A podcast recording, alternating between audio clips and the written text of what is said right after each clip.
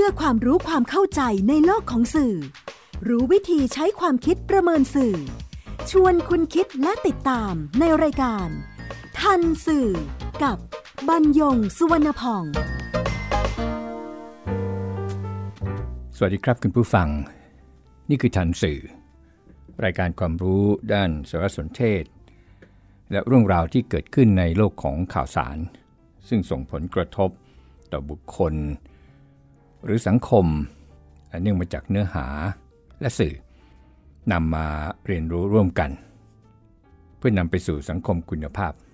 ออกอากาศทางไทย PBS Digital Radio บรรยงสวนพองดำเนินรายการ จิตรินเมฆเหลืองประสานงานทันสื่อวันนี้นำเรื่องกฎหมายคุ้มครองผู้บริโภคฉบับใหม่ มาพูดคุยกับคุณผู้ฟัง การคุ้มครองผู้บริโภคของไทยนั้นเรามีกฎหมายหลัก ก็คือพระราชบัญญัติคุ้มครองผู้บริโภคปี 2522 ก็มีการปรับมีการแก้ไขเพิ่มเติมมาแล้ว 3 ครั้ง ฉบับที่ 2 นั้นเมื่อปี 2541 ฉบับที่ 3 ปี 2550 แล้วก็ล่าสุดนั่นคือฉบับที่ 4 ปี 2562 เพิ่งจะมีผลบังคับใช้เมื่อ 25 สิงหาคม 2562 ก็จะเป็นฉบับที่จะนำมาพูดคุยกับคุณผู้ฟัง กฎหมายคุ้มครองผู้บริโภคจะเป็นกฎหมายกลาง ถ้าในเรื่องใดเรื่องหนึ่งนี่นะครับ อย่างเช่น เรื่องเหล้าเรื่องอาหาร ยา พวกนี้เนี่ย พอมีกฎหมายบังคับใช้ออกมาเฉพาะในเรื่องนั้นแล้ว ก็จะใช้กฎหมายเฉพาะเรื่องนั้นในการคุ้มครองผู้บริโภคไป กฎหมายนี้โดยสคบก็จะไม่เข้าไปยุ่งเกี่ยว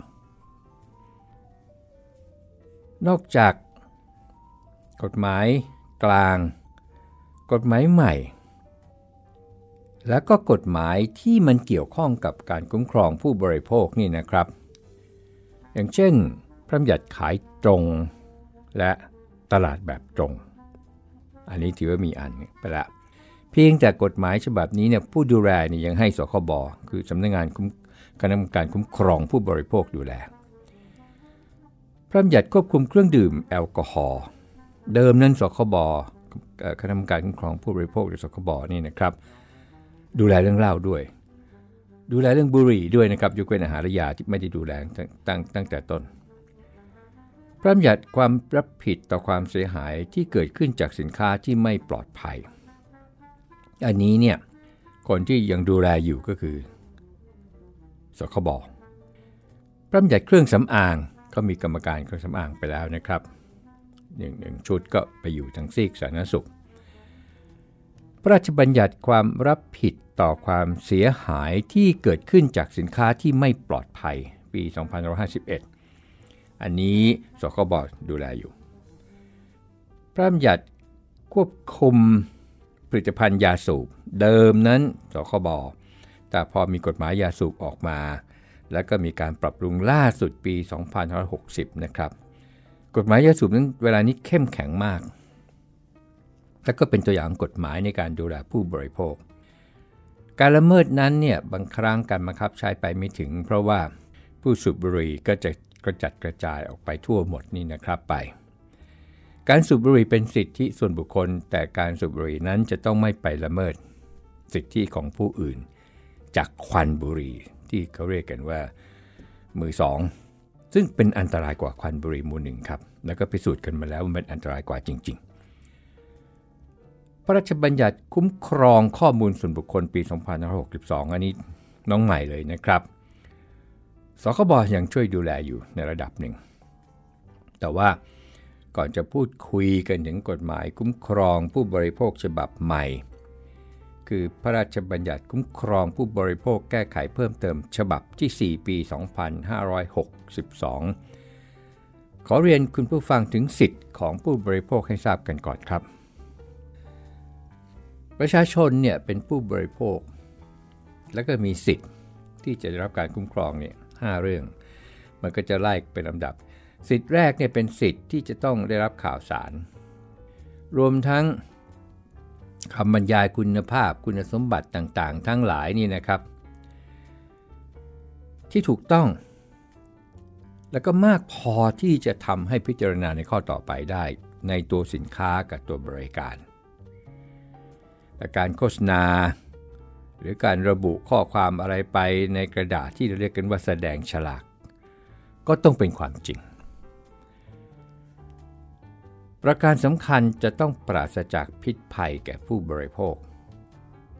เพราะฉะนั้น สิทธิ์ข้อนี้ก็คือสิทธิ์ที่จะทำให้ผู้บริโภคเนี่ย ได้รับทราบข้อมูลเกี่ยวกับสินค้าหรือบริการอย่างถูกต้องและเพียงพอที่จะไม่หลงผิดในการซื้อสินค้า หรือว่ารับบริการโดยไม่เป็นธรรม สิทธิข้อนี้กฎหมายคุ้มครองแล้วนะครับ ถ้าไปโฆษณาอะไร ไปติดฉลากอะไร ที่มันไม่ถูกต้อง แล้วทำให้เกิดการหลงผิด กฎหมาย เอาผิดกับผู้ประกอบการ สิทธิ์ข้อที่2นี้ก็คือสิทธิ์ ที่จะเลือกสินค้าอันไหนก็ได้นะครับ เลือกสินค้าไหนก็ได้ โดยไม่ถูกบังคับ คือสมัครใจ ทีนี้บังคับเนี่ยเขาอาจจะบังคับไม่ได้ว่าต้องซื้อแต่ประเด็นอยู่ตรงนี้ครับตรงที่มันเกิดการชักจูงใจที่ไม่เป็นธรรมหรือไม่ ซึ่งมันจะอยู่ในสิทธิ์ข้อนี้ครับว่าถ้าเกิดการชักจูงใจที่ไม่เป็นธรรม ถือเป็นการละเมิดสิทธิ์ ประการที่ 3 นะครับ เอาละสิทธิ์จะได้รู้ข้อมูล สิทธิ์ที่จะได้เลือกซื้อสินค้า หรือเลือกใช้บริการอาใช้ไปแล้ว เมื่อใช้ไปแล้วนี่นะครับ สิทธิ์ที่ผู้บริโภคจะได้รับก็คือความปลอดภัยจากการใช้สินค้าหรือบริการนั้น สินค้าหรือบริการจะต้องมีสภาพ จะต้องมีคุณภาพ จะต้องมีมาตรฐาน มาตรฐานนี้หมายความว่า สินค้าหรือบริการนั้นมันไม่เดี๋ยวดีเดี๋ยวร้ายเดี๋ยวดี เดี๋ยวไม่ดีเดี๋ยวขึ้นขึ้นลงคือมันมีความคงที่สม่ำเสมอต่อคุณสมบัติที่เป็นคุณภาพของสินค้าแต่ละอย่างแต่ละชนิด ตรงนั้น ทีนี้ถ้ามันไม่ปลอดภัย นะก็มาว่าการกฎหมายก็จะมีรองรับกันในข้อต่อไปอีกนะครับ แต่ว่าในข้อนี้เนี่ยสิทธิ์อันนี้ทำให้ผู้ประกอบการจะต้องผลิตสินค้า ที่มันไม่เป็นอันตรายต่อชีวิต ร่างกายหรือทรัพย์สิน แล้วถ้าจะต้องใช้แบบมันมีความเสี่ยงในการใช้ถ้าไม่ระมัดระวัง อย่างนี้เนี่ยก็ต้องมีการบอกเล่า 90 กัน สิทธิ์ข้อที่ 4 ครับ คือสิทธิ์ในการที่จะได้รับความเป็นธรรมในการทำสัญญา คือไม่ถูกเอาเปรียบเเวลาที่พวกเราทำอะไรนี่นะครับบางบางครั้งเนี่ยแหมมันเยอะจังมันตั้งหลายหน้าจัง ตัวหนังสือมันเล็กจังเราก็จะไม่ค่อยได้อ่านกันเราเราก็จะเซ็นชื่อไป เราเชื่อนะครับอย่างอย่างเช่น เราไปทำอะไรกับธนาคาร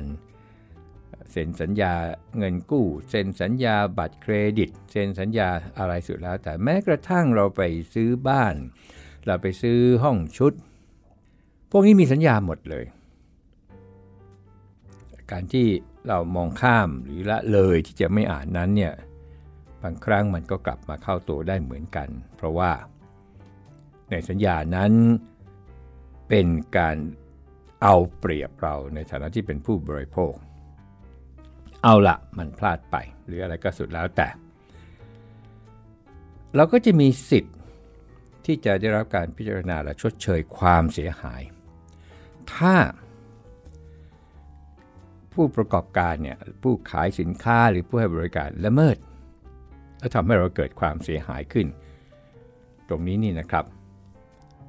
และนี่คือหลักการสำคัญที่ไม่เพียงเป็นสิทธิ์ตามกฎหมายคุ้มครองผู้บริโภคเท่านั้น เป็นสิทธิ์ที่จะต้องได้รับการคุ้มครองจากกฎหมายเฉพาะด้านและกฎหมายอื่น ๆ ที่เกี่ยวข้องในฐานะผู้บริโภคด้วยครับ ทีนี้คำว่าผู้บริโภคอีกที่ที่อยากจะต้องเรียนเพิ่มเติม เพราะว่าเรื่องนี้สำคัญ ไม่เช่นนั้นแล้วเนี่ยเราคิดว่าเราเป็นผู้บริโภคหมด เราก็จะรับการคุ้มครองหมด อย่างนั้น คือ ผู้บริโภคตามกฎหมายต่างกันกับผู้บริโภคที่เราพูดพูดกันในทั่ว ๆ ไปอยู่ตรงนี้ครับ ใครคือผู้บริโภคตามกฎหมาย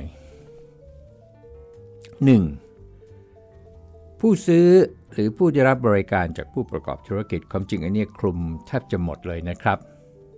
ผู้ซื้อหรือผู้ได้รับบริการจากผู้ประกอบธุรกิจ อันนี้เนี่ยหมายความว่า สินค้าที่ทั่วไป ใครๆก็ซื้อได้ ใครๆก็รับบริการได้อย่างนั้นนะครับ 2. อันนี้น่าสนใจ ผู้ซึ่งได้รับการเสนอ หรือการชักชวนจากผู้ประกอบธุรกิจ เพื่อให้ซื้อสินค้าหรือรับบริการ ไม่ต้องซื้อนะครับ ไม่ใช่ไม่ต้อง ยังยังไม่ทันได้ซื้อถือเป็นผู้บริโภคถ้าได้รับการชักชวน ก็จะมีข้อสงสัยทำไมล่ะก็ยังไม่ได้ซื้อ ประเด็นก็คือเขาชักชวนอย่างไรล่ะครับ เขาชักชวนอย่างที่เขาให้ข้อมูลที่ครบถ้วนถูกต้องตามความเป็นจริงไหม ตรงนี้ครับ หรือเขาไปหลอกหรือเข้าไปชักจูงใจ หรือเขาให้ข้อมูลอันเป็นเท็จ หรือเขาให้ข้อมูลที่เกินกว่าความเป็นจริงอย่างเนี้ย แค่ชวนนี่นะครับจะชวนอย่างไร อันนี้ปั๊บเป็นผู้บริโภคอีกเช่นกัน การเป็นผู้บริโภคในข้อที่ 2 การชวนนั้นก็เหมือนกับสินค้าที่วางขายกันอยู่และบริการเป็นการทั่วไปอีกเช่นกันนะครับ มาข้อที่ 3 ที่เป็นผู้บริโภคตามกฎหมายอ่าอันนี้ใช้สินค้าแหละได้รับบริการและเป็นสินค้าทั่วไปเป็นบริการทั่วไป แล้วก็4อ่าอันนี้น่าสนใจนะครับ ผู้ใช้สินค้าหรือผู้รับบริการ ไม่ได้ซื้อเองนะคุณพ่อคุณแม่ซื้อ ในครอบครัวเนี่ย แต่ว่าไปใช้ ยาสีฟันแปรงสีฟันสบู่ แบบนี้ คือไม่ได้เป็นผู้ซื้อ ก็ถือเป็นผู้บริโภคตามกฎหมายนี้อีกเหมือนกันเพราะสิทธิ์ ที่จะได้รับการคุ้มครองตามกฎหมายเมื่อได้รับความเสียหายนี้ก็คือ รัฐเนี่ยโดยสำนักงงานคณะกรรมการคุ้มครองผู้บริโภคหรือสอคอบเนี่ยจะเป็นโจทย์ฟ้องคดีให้ครับ และไม่ต้องผู้บริโภคก็ไม่ต้องเสียค่าใช้จ่ายด้วย ส่วนผู้บริโภคทั่วไปเราก็จะเรียกประชาชนทั่วไปนะครับ ที่กฎหมายเนี่ยไม่ไม่ไม่ไม่ไม่เข้าไป ช่วยในการไปโจทฟ้องคือคู่กรณีคือตกลงกันเองสองสองฝ่ายอย่างเนี้ยไม่ใช่สินค้าหรือบริการโดยปกติ ถ้ามีปัญหาต้องฟ้องร้องกันเองครับ ไม่สามารถให้สคบเนี่ยดำเนินคดีแทนหรือว่าฟ้องร้องแทนได้ ก็มาถึงพระบัญญัติคุ้มครองผู้บริโภคฉบับใหม่ แต่ว่าอีกสักครู่ครับ คุณกำลังฟังรายการ ทันสื่อกับ บรรยงสุวรรณพอง พ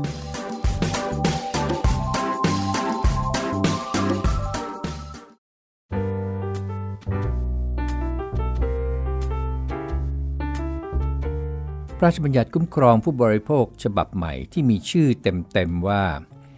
พระราชบัญญัติคุ้มครองผู้บริโภคแก้ไขเพิ่มเติมฉบับที่ 4 พศ 2562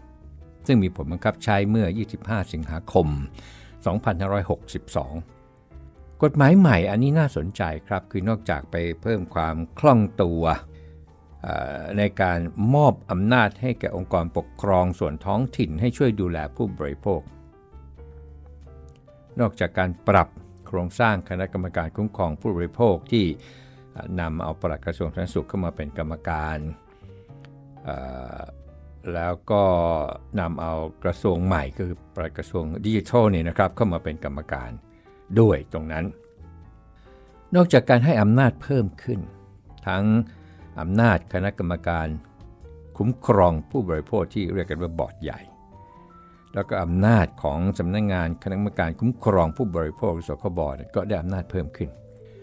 อย่างเช่นอำนาจในการที่จะฟ้องร้องคืออไม่รอให้ นำเรื่องเข้าได้รับความเห็นชอบจากบอร์ดใหญ่หรือคณะกรรมการใหญ่เสียก่อน บางทีอาจไม่ทันการ เพราะว่าประชุมกันเดือนละครั้ง ก็ทำไปเลยนะครับ แล้วก็มาแจ้งเพื่อทราบ อย่างนั้นเป็นต้น แล้วก็การเพิ่มโทษปรับ ผู้กระทำผิดส่วนใหญ่ก็จะเป็นผู้ประกอบการนี่นะครับ ตั้งแต่2เท่าจนทั้งถึง 10 เท่า ก็จะเป็นโทษปรับนะครับ ส่วนโทษจำนั้นเหมือนเดิมหมดทุกมาตราหรือทุกข้อกล่าวหาหรือทุกที่เรื่องที่กระทำความผิด ส่วนสำคัญที่เป็นเรื่องใหม่เอี่ยมอ่องในบ้านเราก็คือ เพิ่มการคุ้มครองผู้บริโภคด้านความปลอดภัย คือ นที่จะไปรอ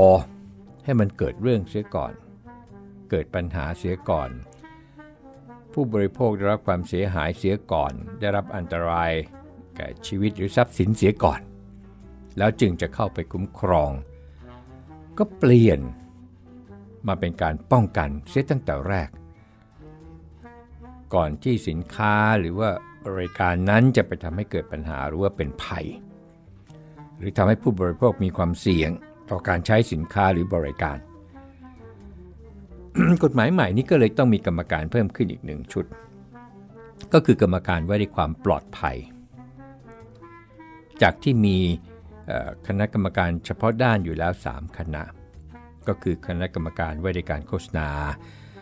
คณะกรรมการว่าด้วยฉลาก แล้วก็คณะกรรมการว่าด้วยสัญญา ครับในกฎหมายใหม่ ที่เพิ่มขึ้นเนี่ยคำคำว่าสินค้าอันตราย หรือบริการอันตราย อย่างไรเรียกว่าอันตรายกฎหมายระบุ สินค้าอันตรายก็คือสินค้าที่ก่อหรืออาจก่อ ดีตรงนี้ครับตรงที่แม้ว่าอาจก่อ คือถ้าหากว่าสงสัย ว่าจะเป็นอันตรายเนี่ยนะฮะกฎหมายนี้เนี่ยเข้าเข้าไปมีอำนาจในการที่จะดำเนินการ สินค้าที่เป็นอันตรายคือสินค้าที่ก่อ หรืออาจก่อให้เกิดอันตรายต่อชีวิต ร่างกาย สุขภาพ อนามัย และที่ต้องบอกว่า อืม ใช้ได้เลยก็คือ รวมถึงจิตใจ หรือทรัพย์สิน แต่ว่าอันนี้ไม่รวมสินค้าที่ เขามีกฎหมายอื่นดูแลอยู่แล้วนะครับกก็ใช้กฎหมายนั้นดูแลต่อเหล้าบุหรี่ อาหาร ยา พวกนี้ก็ดูปันไป แล้วบริการที่เป็นอันตรายล่ะ กฎหมายก็บอกว่าก็คือบริการที่ก่อ หรืออาจก่อให้เกิดอันตรายต่อชีวิต ร่างกาย สุขภาพ อนามัย จิตใจหรือทรัพย์สิน ก็ คำนี้ก็ล้อกันเพียงแต่แยกแทนจะใช้คำสินค้าหรือบริการที่เป็นอันตรายคือก็แยกว่าสินค้าที่เป็นอันตรายคือ บริการที่เป็นอันตรายคือก็นี่คือเรื่องของกฎหมายก็ก็ทำกันอย่างนั้น สิ่งที่ผู้ประกอบการจะต้องปฏิบัติเกี่ยวกับความปลอดภัยของสินค้า กฎหมายนั้นระบุไว้เลยนะครับว่าเริ่มตั้งแต่ ตั้งแต่กระบวนการจากต้นน้ำแล้วไล่ไปเลยครับอะอะไรบ้าง ลักษณะและประเภทของสินค้า ส่วนประกอบของสินค้า การออกแบบสินค้า การบรรจุบรรจุภัณฑ์ทำเสร็จมีข้อกำหนดเกี่ยวกับการประกอบ การติดตั้ง การบำรุงรักษา และความคาดหมายที่ผู้บริโภคทั่วไปพึงมีเกี่ยวกับสินค้านั้น เช่นยกตัวอย่างครับ สบู่ เราก็คือเออนะเอามาใช้แล้วก็ร่างกายมันก็ต้องควรจะสะอาดจากสบู่ อย่างเนี้ยนี่ยนี่คือเป็นคุณสมบัติหลักของสบู่ อันนี้ก็เป็นความคาดหมายที่พึงมี เมื่อใช้สบู่เป็นต้น อะไรอีกถัดมา เอาละเสร็จเป็นบรรจุภัณฑ์เรียบร้อยหมด สิ่งที่ผู้ประกอบการจะต้องปฏิบัติเกี่ยวความปลอดภัยต่อไปก็คือลักษณะการนำเสนอสินค้า การติดฉลาก เล็กไประบุไม่ครบครบไม่ครบแค่ไหน แจ้งความเสี่ยงไหมแจ้งข้อบ่งใช้ไหมอะไรต่างๆคำเตือนข้อกำหนดต่างๆ เกี่ยวกับการใช้ สินค้าพวกนี้ถ้าใช้ไปแล้วไปทิ้งทั่วไป เดี๋ยวมันจะเป็นอันตรายอย่างแม้กระทั่งแบตเตอรี่ที่หมดอายุอย่างนี้นะครับฐานที่หมดอายุอย่างนี้เนี่ยการใช้ การกำจัด การทำลาย ข้อบ่งใช้ หรือข้อระข้อสารสนเทศใด ๆ เกี่ยวกับสินค้ารวมถึงการโฆษณาสินค้า นี่คือข้อใหญ่ที่ผู้ประกอบการจะต้องปฏิบัติ ในส่วนที่เกี่ยวกับความปลอดภัย ไม่เพียงเท่านั้นครับ ยังดูไปถึงผลกระทบด้านความปลอดภัยของสินค้าที่อาจเกิดขึ้น ใช้คำว่าอาจเกิดขึ้น ถ้านำไอ้เนี่ยไปใช้กับไอ้โน่นคือนำสินค้าเนี่ยไปใช้ร่วมกับสินค้าอื่น ประกอบกันเข้าไปยกตัวอย่าง ซื้อแบตเตอรี่ โทรศัพท์มือถือ แล้วไปใส่กับโทรศัพท์มือถือ แล้วใช้งานแล้วมันร้อนแล้วมันก็ระเบิดปุ้ง หรือมันเป็นอันตราย กฎหมายใหม่ระบุไปถึงผลกระทบด้านความปลอดภัยของสินค้าที่เกิดขึ้นหากนำสินค้านั้น ไปใช้ร่วมกับสินค้าอื่นครับ อะไรอีก ที่ผู้ประกอบการจะต้องปฏิบัติเกี่ยวกับความปลอดภัยของสินค้า ก็คือมาตรฐาน ความปลอดภัย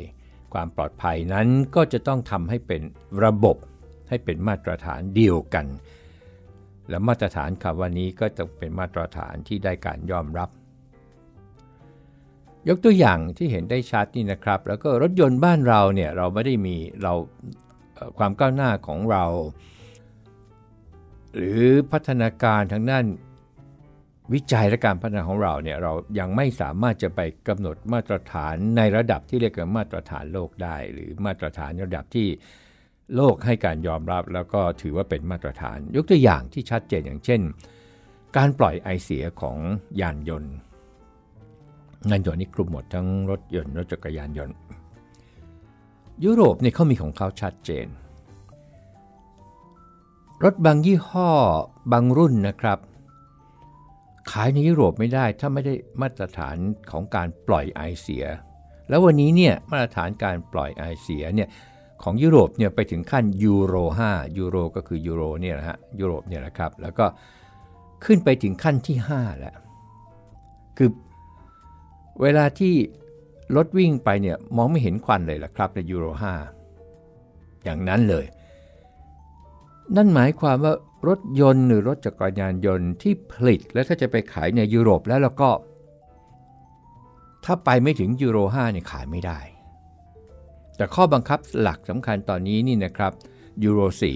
4ถ้ายูโร4ไม่ผ่านไม่ต้องส่งไปขายในยุโรปเลย และมาตรฐานนี้กลายเป็นมาตรฐานหนึ่งในมาตรฐานโลกไปแล้วนะครับ เพราะใครก็แล้วแต่ถ้าผ่าน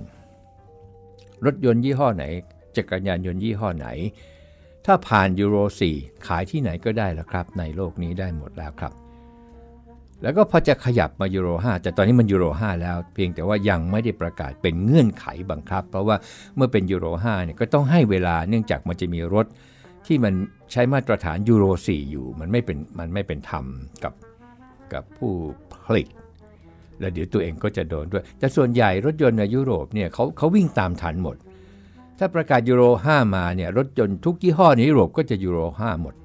ไปด้วย อันนี้แหละครับ ก็นี่คือมาตรฐาน ความปลอดภัยเป็นที่ยอมรับโดยทั่วไปนะฮะอันเนี้ยกฎหมายคุ้มครองผู้บริโภคฉบับใหม่ ยังระบุรายละเอียดของมาตรการเพื่อป้องกัน หรือทำให้ความเสี่ยงต่ออันตรายเนี่ยไม่ว่าจะเป็นสินค้าหรือบริการเนี่ย ให้มันหมด แล้วผู้บริกอบผู้ประกอบการต้องจัดให้มี นั่นก็คือว่าต้องดูแลนะ คือไม่ใช่ว่านะครับต้องดูแลความปลอดภัยของสินค้าหรือตลอดระยะเวลาประกันของสินค้าหรือบริการนั้น และต้องเก็บสถิติหรือรายงานด้วยนะครับ ผู้ประกอบการต้องมีมาตรการที่เหมาะสม และกับสินค้าหรือบริการ เพื่อให้ทราบถึงความเสี่ยง ต่ออันตรายที่อาจจะเกิดขึ้นตามสภาพของสินค้า หรือบริการเพื่อประโยชน์ในการป้องกันความเสี่ยง มาตรการในกฎหมายใหม่มีเยอะเหลือเกินนะครับ